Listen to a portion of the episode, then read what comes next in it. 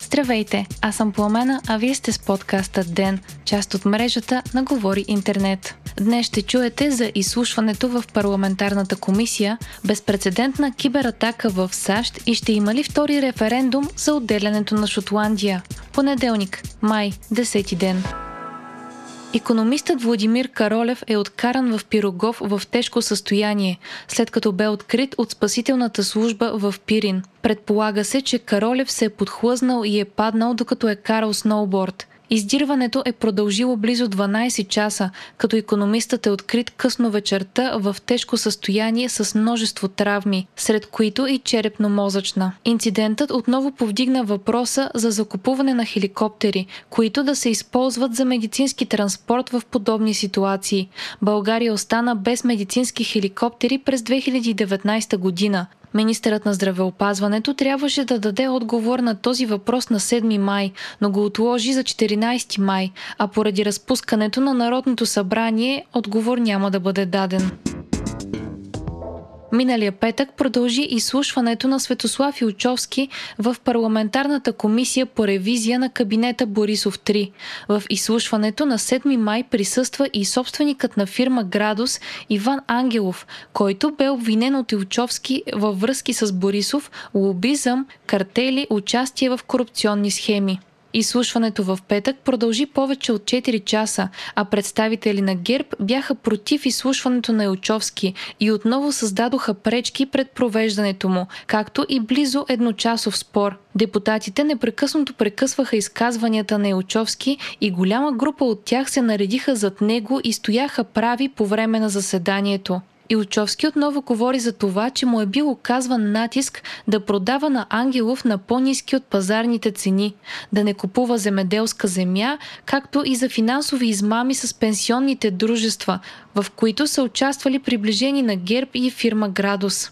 След това думата бе дадена на собственика на Градус Иван Ангелов, който заяви, че 95% от казаното от Илчовски са лъжи. Ангелов заяви, че никога не си е служил с името на Борисов в бизнес отношенията си, но потвърди, че премиерът в оставка му е съдействал при проблеми с износа, като ветеринарни регулации и забавяния по границите. Интересни бяха обясненията на Ангелов по повод хуманитарна сделка между България и Обединените арабски арабски емирства, в която 32 тона храни на фирмите Градус и Лакрима са изпратени към Обединените арабски емирства, а в замяна сме получили 15 тона медицински консумативи и форми. По-късно обаче стана ясно, че България е получила предимно форми, а не медицински консумативи, а правителството обясни, че те ще бъдат разпределени към социално слабите в страната. В началото Ангелов твърдеше, че е излязал от тази сделка на печалба,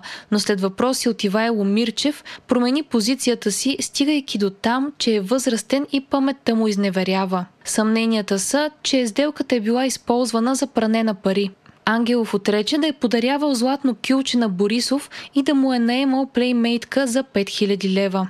Днес изслушванията в комисията продължиха с това на регионалният министр в оставка Петя Аврамова – Прокуратурата е започнала проверка по казаното от Светослав Илчовски по време на изслушванията, а Майя Манолова обяви, че всички сигнали, които са поступили към комисията, са подготвени за изпращане до българската и европейската прокуратура, както и до редица други български и европейски институции.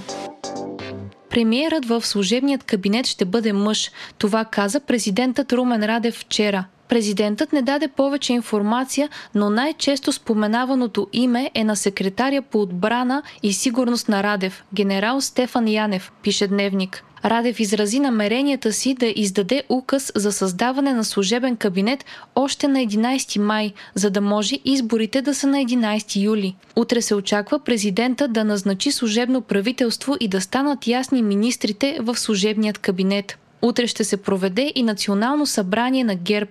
Лидерът Бойко Борисов и вице-премьерът в оставка Томислав Дончев вече няколко пъти коментираха, че предстоят големи кадрови промени. По последни думи на Дончев, лидерът на партията няма да се сменя.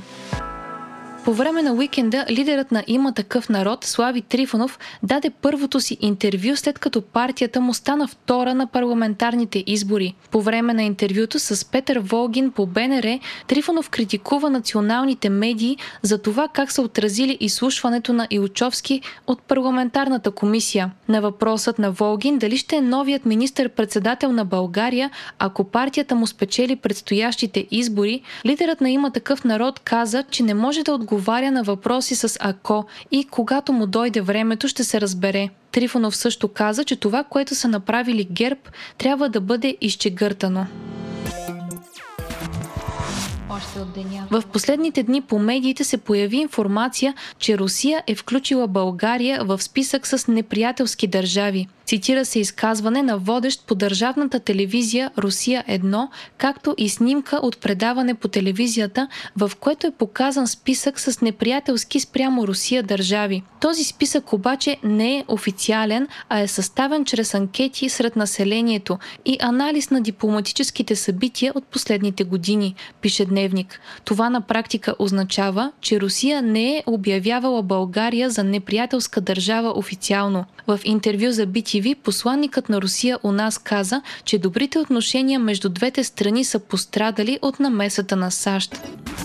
Проведе се важна среща на върха между Европейският съюз и Индия. Те се споразумяха да продължат преговорите за свободна търговия и да търсят тясно сътрудничество срещу климатичните промени, съобщава Reuters. Според анализатори, притеснения свързани с Китай са сближили Индия и Европейският съюз.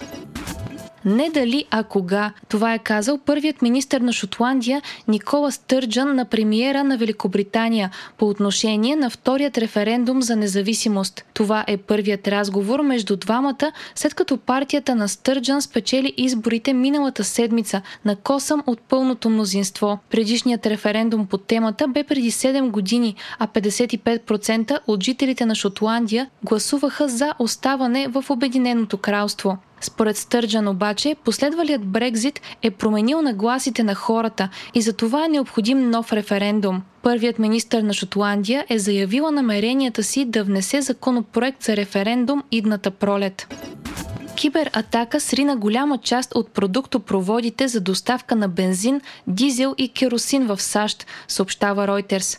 Хакерите от DarkSide, разполагащи с 100 гигабайта поверителна информация, са поискали откуп от най-голямата компания в сектора и тя е била принудена да изключи системите си. Повечето от тръбите за превоз на горива не работят и се организира альтернативен транспорт с цистерни. Безпредседентната кибератака е довела до скок в цените на горивата и опасения, че може да се стигне до недостиг в много големи градове по източния бряг, включително в Нью Йорк.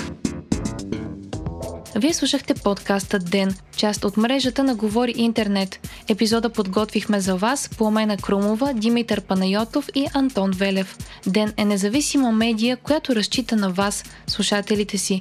Ако искате да ни подкрепите, можете да го направите, ставайки наш патрон в patreon.com Говори Интернет, избирайки опцията Денник. Срещу 5 долара на месец ни помагате да станем по-добри и получавате достъп до нас и до цялата общност на Говори Интернет в Discord. Не изпускайте епизод на ден, абонирайте се в Spotify, Apple, iTunes или някое от другите подкаст приложения, които използвате.